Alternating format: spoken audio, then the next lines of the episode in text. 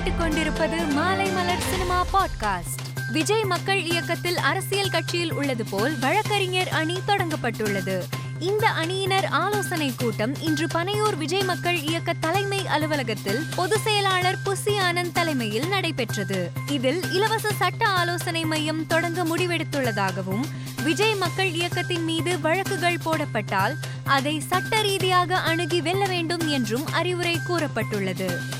Jailer படத்தில் இடம்பெற்றுள்ள காவாலா பாடல் நூறு மில்லியன் பார்வையாளர்களை கடந்துள்ளது.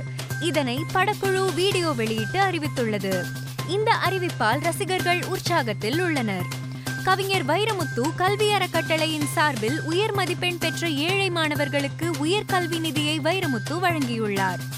இந்த நிகழ்ச்சியில் போதையிலிருந்து இளைய தலைமுறையை காப்பதும் மீட்பதுமே கல்வியினும் தலையானது என்று கூறியுள்ளார். நடிகை சமந்தா இந்தோனேஷியாவின் பாலி தீவிற்கு சுற்றுலா சென்றார்.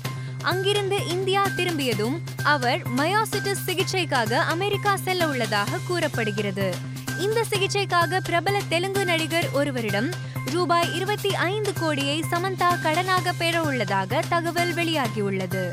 ஆனால் இது குறித்த அதிகாரப்பூர்வ அறிவிப்பு எதுவும் வெளியாகவில்லை. சந்திரமுகி இரண்டு திரைப்படத்தில் சந்திரமுகியாக நடித்துள்ள கங்கனா ரனௌத்தின் ஃபர்ஸ்ட் லுக் போஸ்டரை படக்குழு வெளியிட்டுள்ளது. மனதை மயக்கும் அழகியாக கங்கனா இடம்பெற்றுள்ள இந்த போஸ்டரை ரசிகர்கள் சமூக வலைதளத்தில் வைரலாக்கி வருகின்றனர்.